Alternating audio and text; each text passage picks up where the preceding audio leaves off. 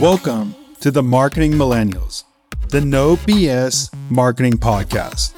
I'm Daniel Murray, and join me for unfiltered conversations with the brains behind marketing's coolest companies.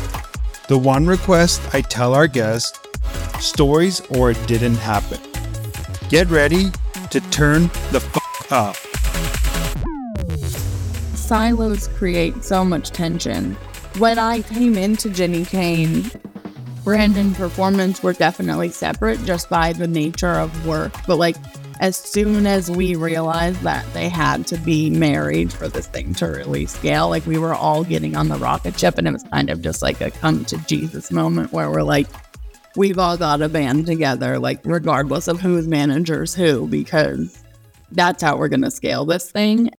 What's up, everybody? Welcome back to another episode of the Marketing Millennials. We have the head of marketing of my wife's favorite clothing brand, Jenni Kayne's, on the podcast today. I wanted to welcome Alexa to the podcast and ask her how she got into marketing, and we're going to have such a good conversation. Excited to chat. Hi, so excited to be here. Um, yeah, I am currently the CMO at Jenni Kayne. I've been with the brand a little bit over five and a half years. I've definitely grown up in the fashion and e commerce space.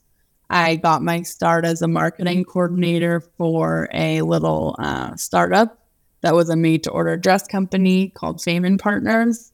I believe they're still around. They've just been uh, moved around ownership a couple of times, but I was one of the first digital hires there, and I had just graduated. I majored in public relations at USC, and I really didn't like it by the end. And marketing felt like a good enough adjacent pivot. I, I liked that I could bring in the similar creative that I admired about PR, but work a lot more with numbers and data and and growth.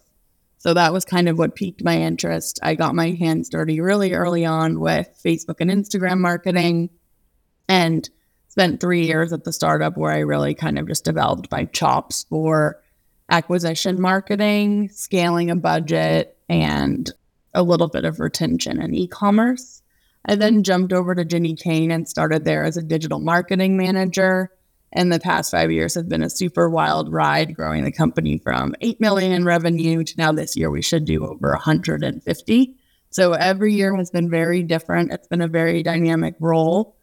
Slowly have my role had has changed over the past five years to now sit over acquisition, retention, and e-commerce. And those are kind of the three main departments feeding up into my role and generally focused on profitable growth, especially this year. That seems to be the buzzy word everyone's throwing around, but also just maintaining a, a best in class customer experience for our very loyal, amazing repeat customers and, and continuing to grow our acquisition file in a meaningful way. Yeah, it's amazing. Eight to 150 million is no no easy task. Um, but I could see why uh, the product is amazing, the brand is amazing. So one of the ways you've scaled is creating content that has converted. Could you explain what that actually means at first, and then we can go into like the nitty gritty of like how to create that content, uh, how to like execute that, and what brand should be thinking about. When I kind of arrived at Jenni Kayne, the team had done such a brilliant job of building this incredible foundation of a brand with amazing values, an amazing product to support that, and overall an amazing aesthetic. And kind of like the missing piece was someone to come in and present all of that in a way that was going to drive that ultimate conversion on a newly launched e commerce site. So, creating content that converts to me means that you're marrying the brand and performance worlds in a perfect way that is driving someone to an immediate conversion. So, getting much more into the value props, developing testing programs and structures within the org where not just the performance team, but the brand team, the whole company, the product team is focused on the positioning of products in marketing and how it's going to drive people into that ultimate conversion we're looking for. what that's meant for us over the years has really been building out systems and departments that are just very committed to getting this content, whether that's from internal shoots. I'd say, like, you know, it's a third of effort towards internal shoots, studio shoots, lifestyle shoots, all of that good stuff, even pickup shoots. A third of it is coming from user generated content and influencer partnerships, both organic and paid. And then the last third is sort of just our team filling in on the in between, whether that's our own separate sponsored shoots with influencers or shoots with our founder, Jenni, and just different types of like, you know, the random stuff that comes in the in between. Um, but we've really been focused on sort of building this content machine where the brand team is owning the conception, the performance team takes it and runs with it, finds the value props, finds the positioning, and then we all sort of launch it together across channels and figure out in what part of the funnel something's going to convert the most, that sort of thing. And it's just this become this muscle for us that that we're we've become so good at where we're constantly cranking out content that we're testing to find what is going to drive the ultimate conversion. So that's been really fun and that has evolved across channels. So that's not been what started of just being Facebook and Instagram. It's now TikTok, it's now Pinterest. It's now, you know, we're doing that on the email side for the website. And even more recently, offline has become a big channel for us as well. Paid affiliate, paid press, we've started to invest there. So we kind of apply that mindset to all of those channels. When the brand team comes up with a conception, do you say, hey, this is a performance team? It would be like, hey, we need some content for these five channels? Could you come up with concepts that would be great for it? Or is it they come up with concepts and you decide how you're going to chop it up to make it great for performance? How does that like relationship go? So it's a little column A, a little column B. I think the performance team is usually pretty directional when it feels like there's a hole in terms of like certain content that we want. So that it's the performance team bringing the conception to the brand team to execute on in a way that they feel is brand friendly. Or it's the brand team being like, we'd love to try this. You know, we kind of have an open two way communication. The performance team has that knack and that foundation of what's going to convert but it's good to keep an open line with the brand team because sometimes that the performance team might not be anticipating to perform could perform, which is why we just kind of keep it open ended and we will throw anything at the wall if both teams are aligned on testing the concept. One thing that I've seen a struggle with a lot of brands is that the conflict between, hey, I want to use brand I would say like fluffy words versus like performance, like trying to, hey, like we need to be more value prop, more direct with our consumers, more like telling a story. So, how do you marry that? How does that work with between the teams to make sure that, okay, we got a great, we have good imagery, but we need to rework the copy to make sure that it's conveying the right message to the end user? I mean, for us, it's always an open conversation, but we've reached an understanding where customer experience and revenue and brand experience, those are kind of like the top priorities. And sometimes the other side has to give a little bit more depending on what the goal of whatever, you know, is the issue at hand. But ultimately, I think when it comes to paid, paid has a little bit more of a say when it comes to that content, whereas brand has their own channels where they can tell the story that they want to tell. But ultimately, we're trying to relate them in a way so that it does bring a cohesive experience and story. It's also just like position of the funnel dependent. Like if we're doing some type of like brand scaling campaign where we're optimizing for traffic and awareness, we want to put our best foot forward in representing the brand. So we will lean more on the brand team. And then once we have those people on the funnel captured from into the email funnel or captured into our Facebook retargeting, then paid kind of has the opportunity to go in and, and, and attack it in a way that is a, might be a little bit more aggressive than those first couple of touches because we're trying to push them into the conversion, if that makes sense. So it's it's funnel dependent and channel dependent. But I do really feel like we've worked to make sure both sides understand where the other one is coming from and that at the end of the day we all are working for a brand that is trying to drive revenue and grow and everyone has that common understanding. I think that's so important that like I mean the first goal, especially when you probably started, the first goal is, hey, we need to scale revenue.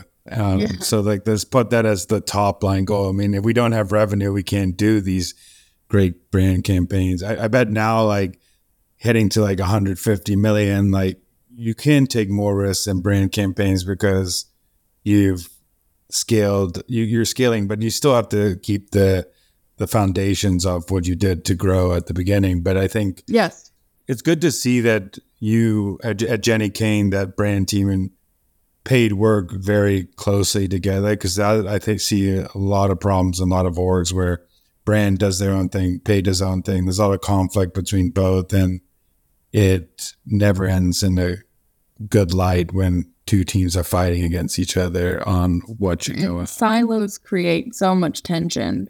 When I came into Jenni Kayne, brand and performance were definitely separate just by the nature of work. But like as soon as we mm-hmm. realized that they had to be married for this thing to really scale, like we were all getting on the rocket ship and it was kind of just like a come to Jesus moment where we're like, we've all got to band together, like regardless of who's managers who, because that's how we're going to scale this thing. And to have people who understand that and leadership that supports it is so important. And I think a lot of brands will get lost on the fact of like, well, no, they're two different functions. They can't be that close. It's more so like, no, you have to be that close for if you want to have a successful D2C brand that's having meaningful growth year over year and especially profitable growth.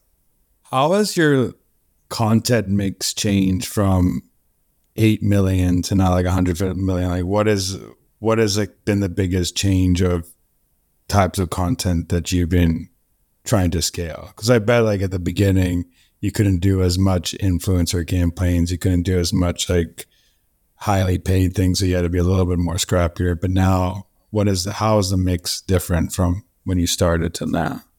I think in the beginning it was so much scrappier, but we've tried to maintain that level of scrappiness because I do think sometimes the best ideas come from parts of the team that you might not expect. But in the beginning, you know, we had everyone on the team from like the VP of digital to our CEO to our copywriter trying to shoot content of like, what is the next hit ad image going to be? We were gifting product to our own team to try and just go out there in the wild to create the type of UGC we were looking for, just to have that imagery to test on paid. Now, obviously, that's evolved way more towards like, okay, what influencer can we use that we've worked with in the past that we know could recreate this content? But it's gone from like that very much like, okay, here's what we have from studio and here's how we can stitch it together. We've also changed how we've shoot. So in the beginning, it was very much like, okay, here's what we have from the shoot versus now it's very much like, okay, performance team, how can we support your content needs from the shoot? Obviously, they have other needs that they're feeling like the organic needs, the website needs, et cetera, et cetera.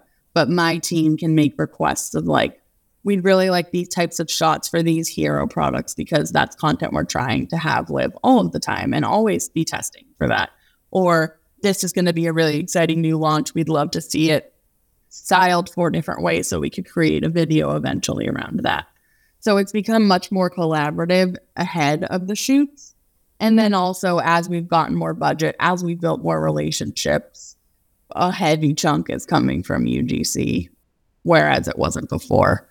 So that's been a big change. And then also in the past, you know, year or two, Reels esque, TikTok esque type content has been a big change. You know, we have built a pretty big ambassador program that generates organic content for us every month. And that's mostly just been still imagery. And now trying to leverage that group of people who's like one of our biggest content contributors to try and start bringing in more video and Reels esque type content has been its own challenge and has been received pretty well, but just like thinking about strategically, like, okay, how are we going to ask these people for this type of content? How can we better incentivize them to give us that type of content? Because obviously it's a lot more work on their end. And just thinking about how to shift with the trends and make sure we have our finger on the pulse of, of, of what's working best, you know, in the present. What would you say are the required elements of what makes good content. So if I was going to say like, hey, I want to make a great piece of content now, what what are the elements that need to be there to create content that converts? For us, a lot of what we've tracked it down to is lifestyle cues in the imagery. You know, having elements of like when in our lifestyle imagery, for example, it's like the beautiful setting, the furniture, the kitchen, the girl on the go. Like there's just so many different moments you can create. And we feel like when we really get into that moment and the image reflects that, that that innately helps the conversion because someone can kind of see how the product fits into their life through that image. And then from a messaging standpoint, it's the value props. We are constantly testing and retesting and retesting value props for our best selling products we know what phrase works best for the cashmere cocoon cardigan, which is our, you know, $40 million style. But that could change at any moment. And as we continue to acquire customers, we're going to eventually have to evolve that messaging to get to the next level and the next level and the next level. And what works for that top tier of customers that we were able to acquire so easily is going to be different for level two, that type of thing. So constantly mm-hmm. iterating, testing, retrying old creative, bringing in new creative. That's just sort of been our bread and butter. And the key to our playbook is just the constant test and learn. When someone has a new idea, we're trying it. When our growth partners have new ideas, we're trying it. If something converts really well on email, we're seeing how we can put that into ads and vice versa. Um, and just really having an open communication around what's working in your world. How can I translate that to my world? I think the one point that I want to go deeper on is taking different parts of the funnel and testing, like if it works on one part of the funnel. So, has that been a large part of like how you scaled content to make sure that it works in different parts of the channels that you're hitting the customers on? How have you like scaled this? We still have one particular image that was a hit ad in Facebook and Instagram for what felt like two years that fatigued over there. But that image, if we post it on organic social or put it in an email, it's like a surefire way to have a big revenue day. Um, and it, it's just a random image from, you know, a, a micro influencer. And it's just so funny how that stuff works. But yeah, I mean, we really love cross channel promotion. It doesn't always work where a hit ad also translates in emails. I'd say maybe it's 50 50, but you have to try it to figure that out. And like, if organic social is telling us something's working, we'll try it on the homepage, we'll try it on the product page, we'll try it in an ad, we'll try it wherever else. It, it's just, I don't know, it just seems to be usually a great conversion driver and also a good test and learn of like, okay, house interiors content is something that works really well for us on organic social and drives insane engagement. Whereas we put that in a paid ad and people don't care. So just building that playbook of, of learning, still retesting the theory every now and then, just in case something's changed. But been, being able to draw those insights has, has helped each channel evolve their strategies. One thing I also have a question because Jenni Kayne has some stores too. So how do you keep the content's fluid between like okay there's ads there's website and there's also like feel of store so how do you make sure that all of those are like cohesive in all the omni channel that you have to make sure that everybody that feels all the brand experience feels the same throughout the stores do a really incredible job of bringing the Jenni Kayne world to life. Like someone like my mom, who is a typical in store shopper, didn't really understand Jenni Kayne as a brand until I got her into the store.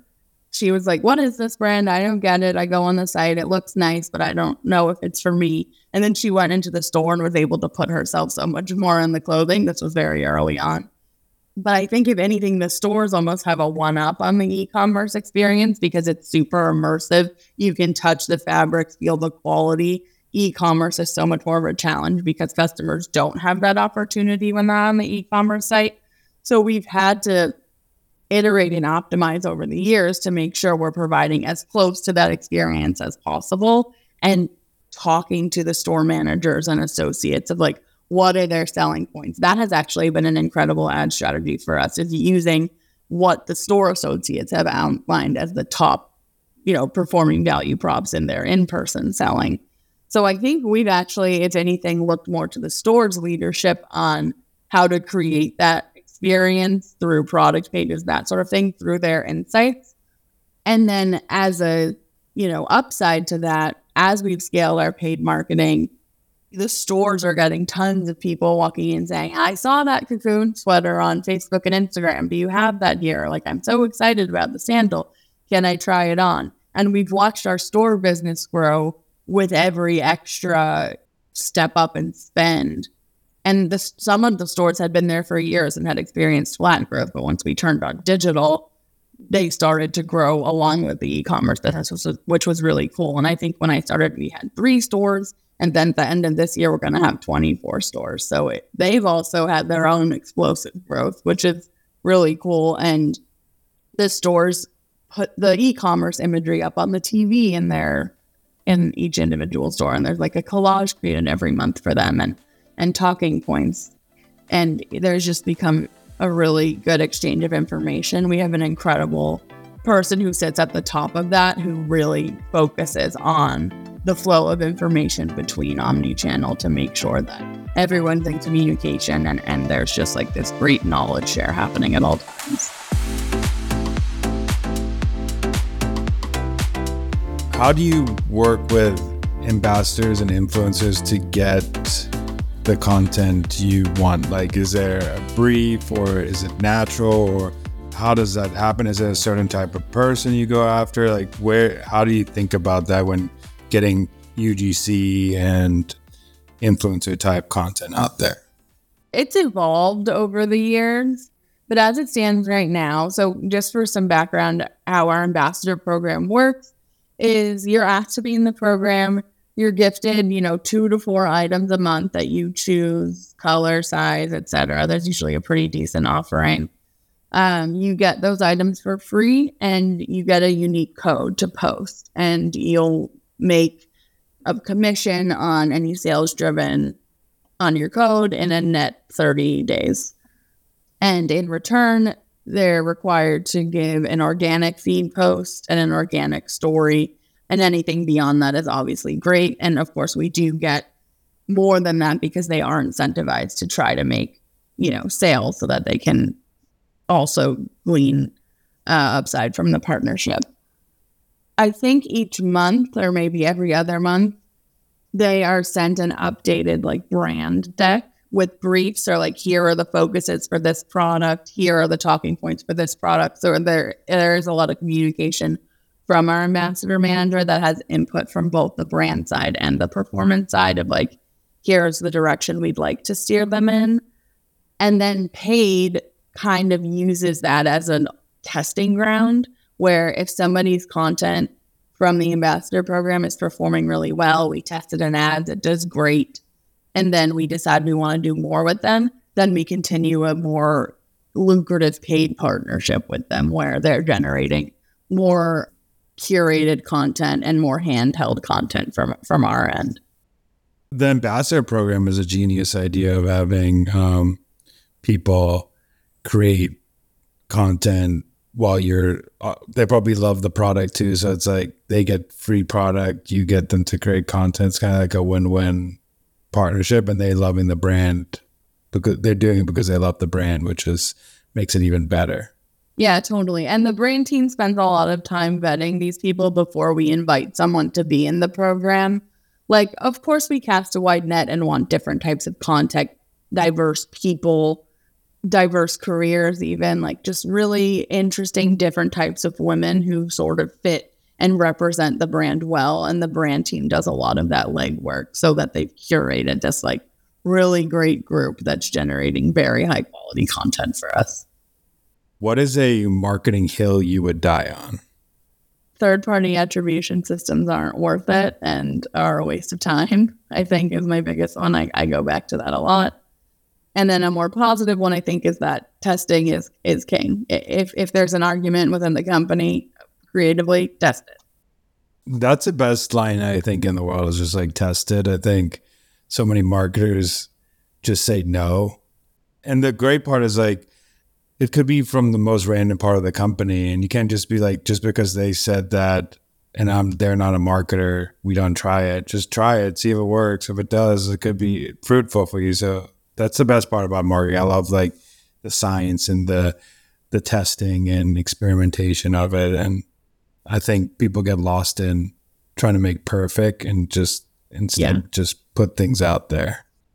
One more question, and this is kind of like selfish question, but um, if I were to let's say get a birthday gift for my wife, what is the best Jenni Kayne gifts you would recommend?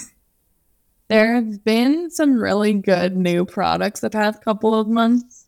Our tried and true, like the one that I have 10 colors of and just absolutely live in, especially in this remote world that we kind of live in now, is the cashmere cocoon cardigan. It's our hero product for a reason. It's 100% cashmere. It's so soft. You can wear it open or closed with your yoga pants or over like a beautiful slip dress. It's just it really can work for anyone in any style. And it's just like the most luxe feeling ever. More recently, as you know, I've had summer dinners and events, I've been obsessed with the drift dress, which is a really pretty linen dress with a high neck. It's sleeveless, so you're not too hot. And that has been a staple for me. So I'd say those two right now, drift dress and cashmere cocoon cardigan, are just two stellar products I'm excited about. So, if anybody listening up, if you need to buy, guys, if you need to buy something for your significant other, even girls, if you need to buy something um, for yourself or for your significant other, you can go like a Jenni Kayne. But thank you so much for joining. Also, where can people find you and what you're doing and follow follow along on your journey? So, if you want to check out the site, it's jennikayne.com. I'm on LinkedIn just as Alexa Ritacco, also Instagram Alexa Ritacco. Um, but LinkedIn's where I'm doing my my businessy thing. So yeah, would love to connect and and love talking to people in the world about anything marketing. So awesome. Well, thank you so much for joining. This has been awesome. Learned a lot and thank you so much. Thank you. Thanks so much for listening. Tune in next week to hear more great insights from marketing's coolest operators. If you haven't already, please consider subscribing to the Marketing Millennials podcast and giving it a five star rating. It helps bring more marketers into our community.